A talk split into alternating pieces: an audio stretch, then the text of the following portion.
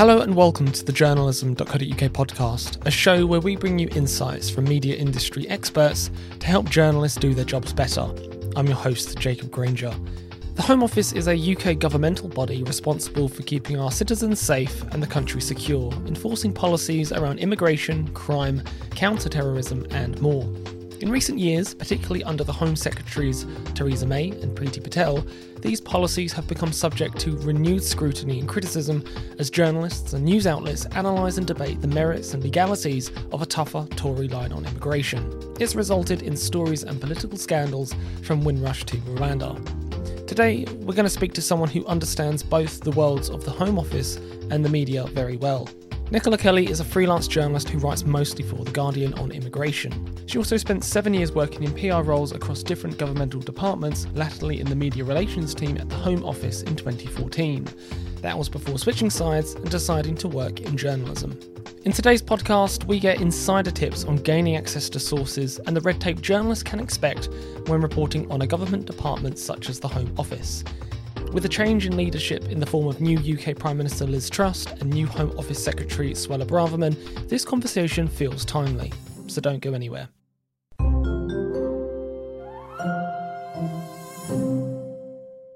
Nicola, welcome to the journalism.co.uk podcast. Thank you so much for jumping on the show. Thanks for having me. Um, we normally start our podcast with um, a question called What's a Little Known Fact About You? Um, there's a very interesting fact about you, which is that so often we hear about journalists um, going to the dark side, as it were, going to the world of PR and media comms. You've actually, in your own words, done it the other way, joined the light side, and gone from comms to journalism. Um, I'm wondering if you could uh, shed some light on us, um, why you made that transition and what it's been like. I did. Um, that's exactly the way I would put it the dark side to the light side. so I I went to the Home Office from the Foreign Office. I was posted to various different places, Brussels for a few years, Istanbul briefly as well. Um, the Foreign Office was, you know, by its nature, really outward facing, very dynamic, a really sort of engaging place to work. And I traveled with the then Foreign Secretary William Hague all around Europe. Um, I was involved in lots of different crises, like there was a British family killed in the Alps. Um, I did loads of really interesting work. Um, and then I went to Istanbul and I worked on Syria, on the crisis there, um, which was really interesting um, and sort of merged into working with the white helmets with the now late James Le Mesurier. So I came with that background to the Home Office, um, which is an incredibly different place to work. It's incredibly defensive, it closes ranks, it's very insular. Uh, and the time I went there was 2014. So it's the height of the hostile environment, the net migration targets of tens of thousands, sham marriages, different things about student visas and things like that.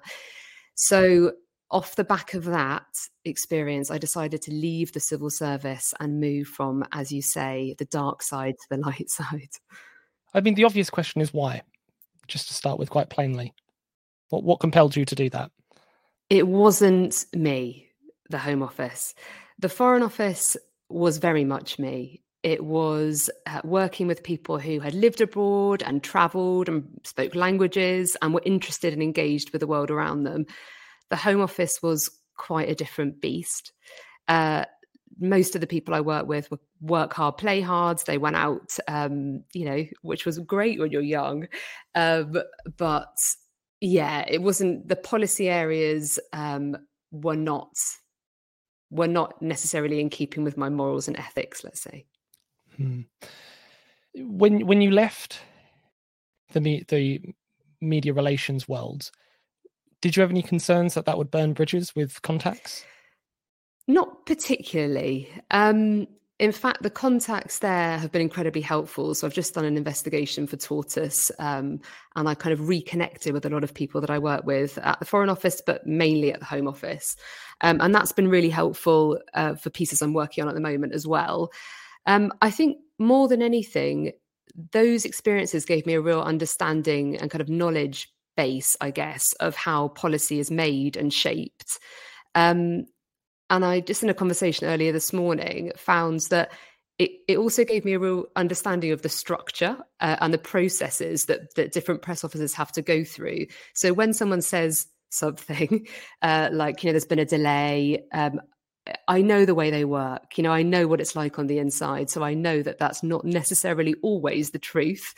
Um, but it also gave me a really good sense of what journalists um, do, uh, how they work. Um, so I saw lots of reporters for the BBC about to go and do lives. I spoke to Guardian journalists about what their editors were interested in. Um, I ran press conferences and listened to the questions. So it gave me a really good understanding of the civil service, but also of journalism and the way that uh, both sides work. So just going back to your question, it didn't burn any bridges. I think it has served me really well um, in terms of contacts, but also in terms of understanding and knowledge. Do you think, just building on your answer there, do you think the worlds of journalism and uh, you know the the media relations side, the politics world, do you think they understand each other very well? Um, maybe you can lift the curtain for me in terms of understanding, you know, that that relationship. What it, what is it like? I think they can understand each other a lot better with uh, more transparency and openness. Um, much much can be done to improve on that relationship and to make it a really constructive relationship. Um, I think with the Home Office, they have a sense that they've got a good grip on the media, uh, on what the media is reporting, what the next scandal might be, you know, what's kind of going on internally, and how to to combat or manage those crises before they take place. Um, journalists are often in the dark about that, but there is so much going on. It's so fast paced, um, and there is always a lot to investigate. Um, so yeah, I think probably a lot more can be done to improve on that dynamic to make it a smooth process. Um, mm. But the opposite is happening, if anything. What you describe sounds a lot like journalism. To be fair, that always on, always something happening atmosphere. Does that give you some? You know, thinking about now that you've investigated the inner workings, as it were, of uh, the Home Office. Does it give you some th- sympathy on on the demands that people are up against, and maybe how the media should report on them? Yeah, I mean, I think if we're speaking about the press office um, rather than the whole department, I appreciate maybe sympathize isn't the right word, but I kind of appreciate the time pressures and the constraints and the competing demands that they're up against. And I know from my time there that um, you know the press office prepare lines in advance for certain policy announcements um, but most of what they do is defensive and they're always fighting fires they're always having to uh, be quite reactive. Um, so they they might at times have a standard line that they can put out um, but when they need to draft a response quickly or with any type of urgency um, that's done quite differently. Um, the home office works very differently to other departments as well. So I work really closely with the MOJ and the MOD and the Foreign Office. Um, I know from working for them and also with them that they show journalist uh, respect and, and, courtesy in terms of deadlines, but also um, just the way that they deal with them. And that's not always the case with the Home Office. Mm. Have you found journalism to be a little bit less hair on fire or? I mean, journalism is, is much the same. I mean, a lot of what I do is news. Um, so, yeah, I think both on news and in investigative terms, it's fast paced, uh, dynamic, uh, but I definitely feel like I'm on the right side of things now. Last month, Nicola contributed to a special slow newscast podcast episode from Tortoise Media called Hostile Environment Inside the Home Office. It's named after the policy of the same name. The podcast seeks to understand how Britain arrived at this approach to reducing the number of immigrants in the UK with no right to remain. Nicola was brought in, in particular, to shed light on the current Home Office work culture, rustling up old sources and former colleagues to find out what is driving these increasingly hostile immigration policies, most notably the Rwanda deportation policy, a government arranged and funded one way ticket for refugees arriving in Britain, destination Rwanda, an African country with a poor human rights record. It wasn't just Nicola's contacts that were key though. Her experience as someone who used to work in the same office. Here's a small clip from the show with Nicola speaking to the show's presenter, Jack Shenker. So, Nicola, we left each other outside Marsham Street and your task was to try to speak to as many current Home Office staff as you could. How did you get on? It was really tricky, but I think I've got about as close to Priti Patel and the inner workings of her department as you can get. So that's sources within the Home Secretary's actual private office. Yeah. Every morning, whenever she's not in her constituency, Priti Patel arrives at Marsham Street at about 7:30. She goes through security and up to her office on the third floor, where a private secretary will have opened the door and she'll have a cup of tea.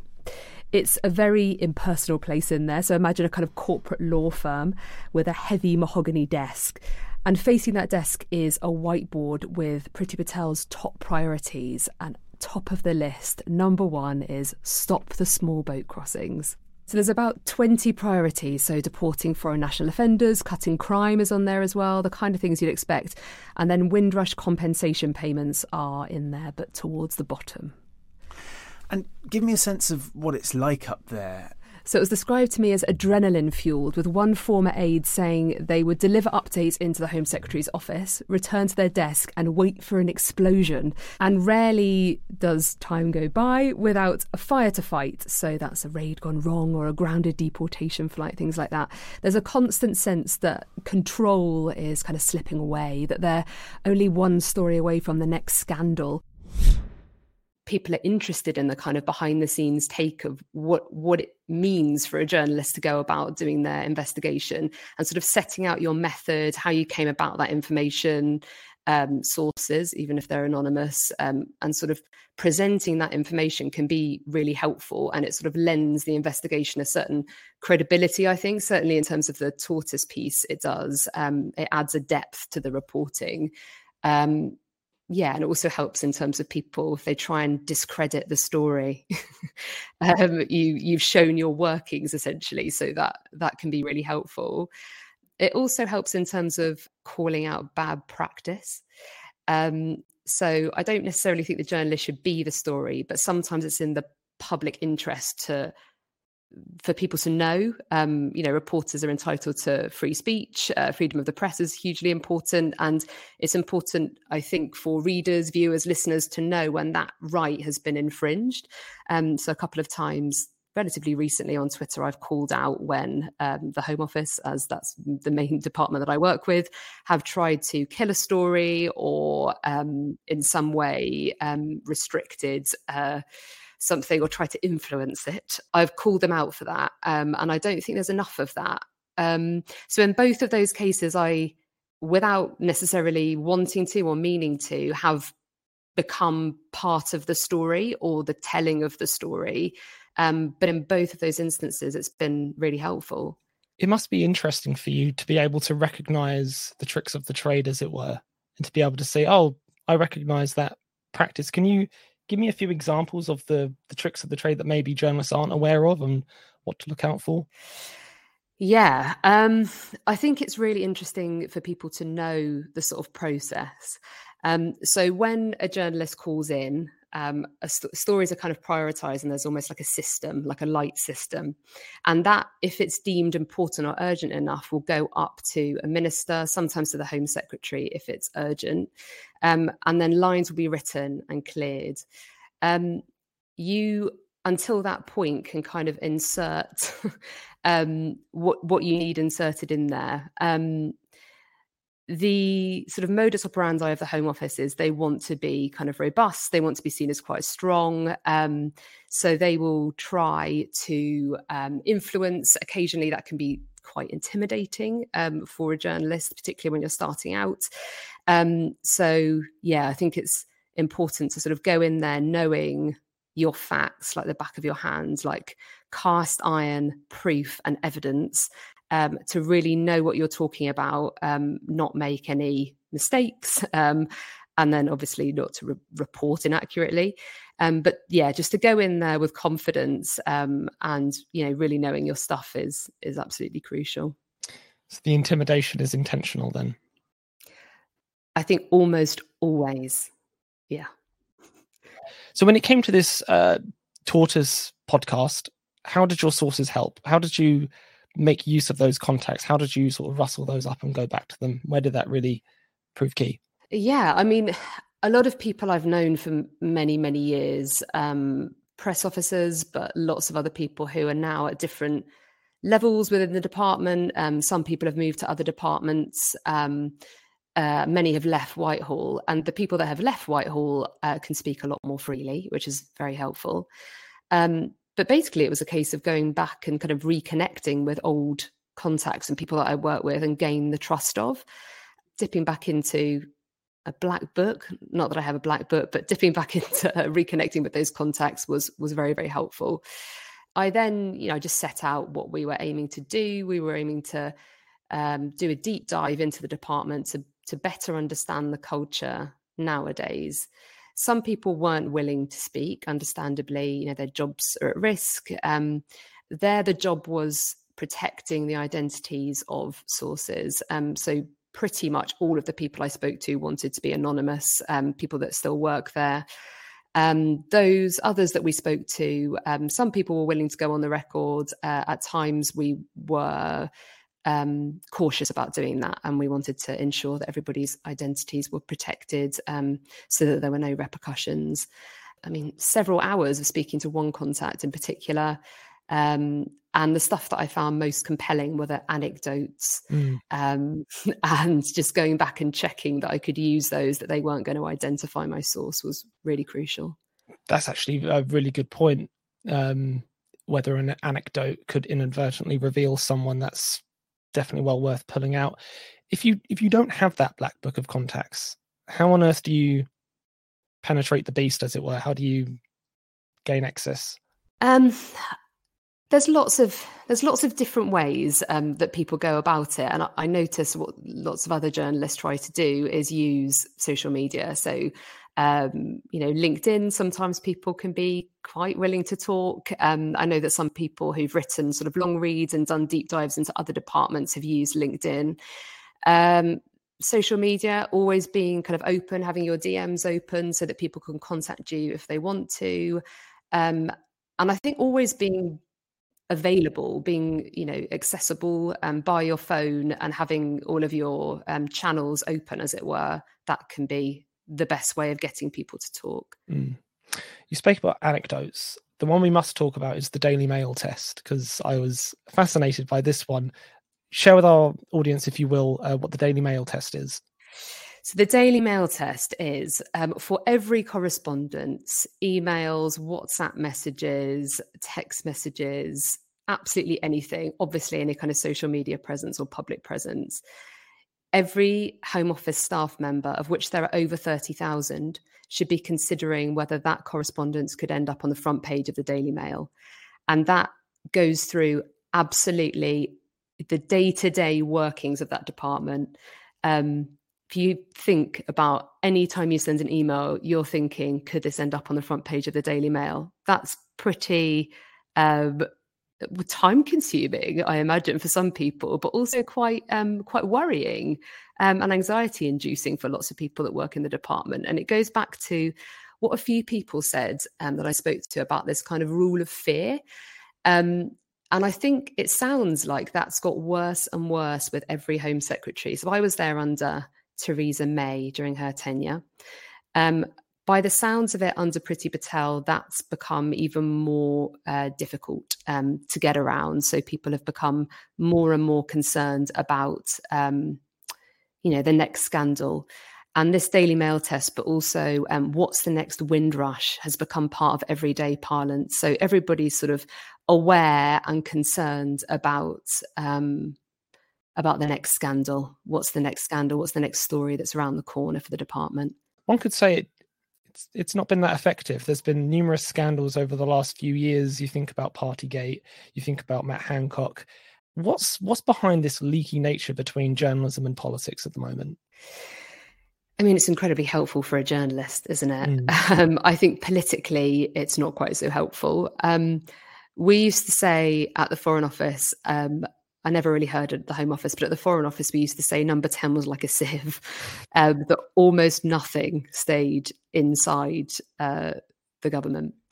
Um, there were no secrets, but um, I think that's an argument for for the government to be more open and transparent, to admit when it's made mistakes, and if necessary, to apologise and stand down. Um, yeah, I think probably. Yeah, I think uh, the government's changing really rapidly. Um, there's so many moves around, so many reshuffles. Um, and journalists are more open and available than ever before. So, some combination of the two, perhaps. Yeah, I think it's probably easier for people to uh, to contact journalists now and and reveal information. Interestingly, what the podcast reveals to us is that internal resistance is growing in the Home Office. The Rwanda deportation policy that we talked about before was not received well internally. As Nicola reported on, this, combined with a persistent rule of fear and non existent avenues for complaint, has resulted in an all time low for Home Office morale. That was until a rebellion group called Our Home Office formed, a relatively small, nascent, and anonymous group of employees who, like Nicola, are growing jaded with the policies formed. We'll hear more about that in a second, but I also wanted to put to Nicola whether this internal dissatisfaction is another reason why there are leaks between the worlds of journalism and politics how big is this group? I mean, give me a bit of a sense of, of who they are and, and how much of the Home Office workforce they represent. So there's still a pretty small group of people actually organising things, uh, but the support is coming from across the UK. So places like Peterborough, Liverpool, Sheffield, they're starting to put these stickers up saying refugees welcome on things like printers. They're putting posters up around, you know, the, the coffee room, the tea points, and things like that. So it is growing.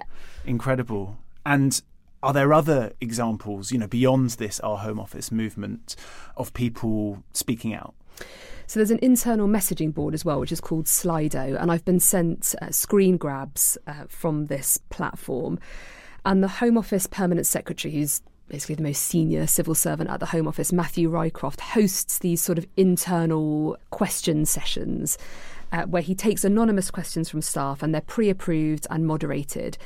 And basically you put forward a question. If it gets a certain number of likes, it increases in popularity and gets pushed up the board. And one of the most popular questions that I saw was was talking about Ukraine or p- those fleeing Ukraine. And somebody said, "Why should this not apply to people fleeing war and persecution from other parts of the world?" And it had something like 700 likes, so he had to answer that question. And another person said, "Shame, embarrassment, and anger is what I and many others feel." Yeah, and and just amazing that you've been able to see these leaked screen grabs kind of with with your own eyes. Tell me if I'm wrong here, but it sounds to me like this is the beginnings of some kind of internal resistance movement within the Home Office. Yeah, and that's exactly the language they use. They say they want people to resist and to bring about change.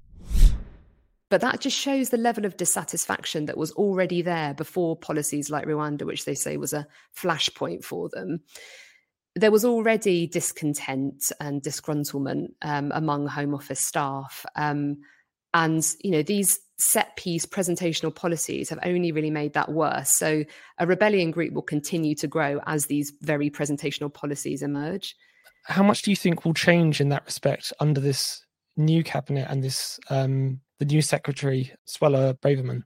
She um, she has said that she's going to double down on Rwanda. Uh, she has mentioned pushbacks. The pushbacks policy is returning in the channel.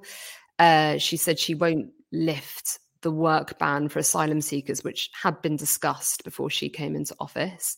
Um, and she's going to increase detention facilities. So it sounds like it's only really going to get worse, not to sound too cynical, but it does sound like it's kind of moving the wrong direction, really. Um, She's also said she's she's quite cynical about the left. Um, and judicial activism, which is a, a, term that came about under Priti Patel, which is lefty lawyers, this sort of yeah left-leaning lawyers that have basically become activists. She, she's very suspicious of all of those people. So I think it all sounds pretty similar to Priti Patel. Um, very sort of trenchant conservative values and views. Um, hopefully I'll be proven wrong, but uh, I'm not. I'm not overly optimistic at this point. But more chances for journalists and stories, I suspect, then from from your answer. Let's hope so. Yes. Yeah. It's interesting you talk about the polarization because one of the things I really did take from the podcast, and I think it was um, Lord Blunkett that s- said this, is you know from from the Home Office's perspective, they can do no right in the eyes of the media. The left wing media kind of feels like whatever they do is too tough. The right wing media is unforgiving of anything it does. What's the right balance for the for the press at this stage? Where do we go from here? You think? They seem to feel that they've got a good grip on it all. Um, they've got the tabloids on one side who they can kind of keep sweet. Um, the Daily Mail test is a, an example of that, you know, sort of being overly concerned about what the Daily Mail will write. Um, broadsheets, um, some broadcasters sort of more centre maybe, and then outlets that I tend to work for, so The Guardian, Tortoise, and others are more sort of left leaning. Um, I think there's probably some truth in in what Blunkett said, which is, you know, how do you keep the press on side um, where you're just constantly fighting fires um, and sort of seemingly needing to be defensive? Um, I think there's probably a huge amounts that they can do to improve relationships with journalists for a start. Um, we know they're entitled to a right to reply, of course, and we always include that in every piece but they need to understand that we're doing our jobs, we're holding them to account. Um, and by improving that relationship and that dynamic and make it slightly more constructive, it, it will be better for everybody, far less time consuming and far more uh, positive and constructive. I don't want you to give away all of your brilliant story ideas, but what would you say are the key developments for journalists to keep an eye on uh, from the Home Office? I'm really interested in this pushbacks policy. I think everybody's watching Rwanda very closely because of the hearing in the High Court that's going on. Um, I imagine Rwanda will kind of rumble on for a while. Um, it's headline grabbing, um, you know, very toxic. But the pushbacks policy is equally as inhumane um, and, yeah, extremely toxic. So I think people should be watching what's happening with pushbacks just as closely as Rwanda. The asylum system detention facilities that Braverman said that she wants to increase, I think that will be really interesting as well um, to see what happens with detention, uh, deportations also. Um, and at the very beginning stages of the process, how asylum decisions get made. I think that's also really interesting. So it's kind of looking across the piece at the first stage, decisions being made, these big set piece policies, but also the kind of end stage of the asylum process, which is deportations or removals. On that process, what kind of red tape do you think journalists can run into when trying to cover that story? How do we perhaps reverse engineer some of that media training? Yeah, it's a really it's a really tricky one. Um, I think case studies are absolutely crucial to all of this. There's so many dry policy stories um, which are necessary uh, and very important, um, but all quite newsy. Um, I think every story, particularly on things like Rwanda, pushbacks, etc., but probably arguably on any Home Office policy, should have the voice of an asylum seeker or a refugee in there those are the stories that tend to be the most powerful. They tend to get the most traction with readers and viewers and listeners. Um, and that's a, a, really foolproof way of cutting red tape and sort of bringing the humanity back where that's often stripped away. Beyond the big hit stories that are gaining all of our attention right now, what are the other stories underneath the surface that journalists should be thinking about? Well, a few weeks ago, I uncovered a story on uh, facial recognition smartwatches, which is just one of the ways the Home Office is monitoring or surveying migrant groups. It says it's uh, foreign national offenders, but in its own documents, it says those subject to immigration control you know, we know about ankle tags. We know to some extent about phone tapping. Uh, we know about the different ways that the the department try to sort of control or monitor, watch, and track uh, asylum seekers and refugees. But I think they're quite sinister and often very shocking to people about the ways in which technology and tools can be used to um, kind of undermine the the privacy of, of very vulnerable people. I sort of paused and uh, and couldn't really understand how how would that work? You know, I'm not exactly a technophile, so I sort of sense checked it by just asking, you know, how will that work in practice? Because if I I feel like if I can't understand it, I can't convey that or explain it succinctly or simply to readers. I think there's a lot more to uncover there um, I'm quite keen to to work on that. Also, I think things like where there's a crossover with Ukraine. So, for example, the bureaucracy surrounding visas that would be really interesting to to continue focusing on, and Afghanistan and those left behind, despite the British government's promises to to relocate or to evacuate people. So, I think there's there's a lot um, there's a lot more to Home Office policies and stories than than Rwanda and these kind of uh, you know big headline grabbing uh, stories. How does the government write press releases? What's the process? It will have to decide on a set of messages, clear those messages with ministers. Um, if it's a big story, then possibly the Home Secretary. Usually it will go through special advisors first. And then from there, with an agreed set of messages, we can we can draft a press release, and then that will also go in the box uh, for clearance. So it's it's not a quick process. It's, it sounds very manufactured as well. Oh, incredibly, incredibly mm. manufactured, as is every photo opportunity, every uh, public appearance, every speech, of course. Um, everything is very deliberate and constructed. What are the sort of main things to watch out for on a government press release? What are the things which, you know, you, you see them and you obviously recognize the trick or you understand, you know, how, where that's come from? What are the things which you immediately recognize that maybe maybe others don't think about? I always go to notes to editors almost first actually after reading the headline because a lot of the detail the background detail that they don't necessarily want in the public domain is hidden there. And i think that can be a really good way in to a story uh, and to start, you know, clicking on hyperlinks, doing your own searches, speaking to your own sources and contacts, and figuring out if it is what it says it is. So, for example, uh, last week, maybe a couple of weeks ago, the government announced this fast track deportations of Albanians. Um, supposedly people who've just arrived in the UK on our shores. Um, it was announced in a press release. So it was very much policy on the hoof, which is pretty standard procedure for the Home Office these days. Um, it hasn't amounted to any more than that.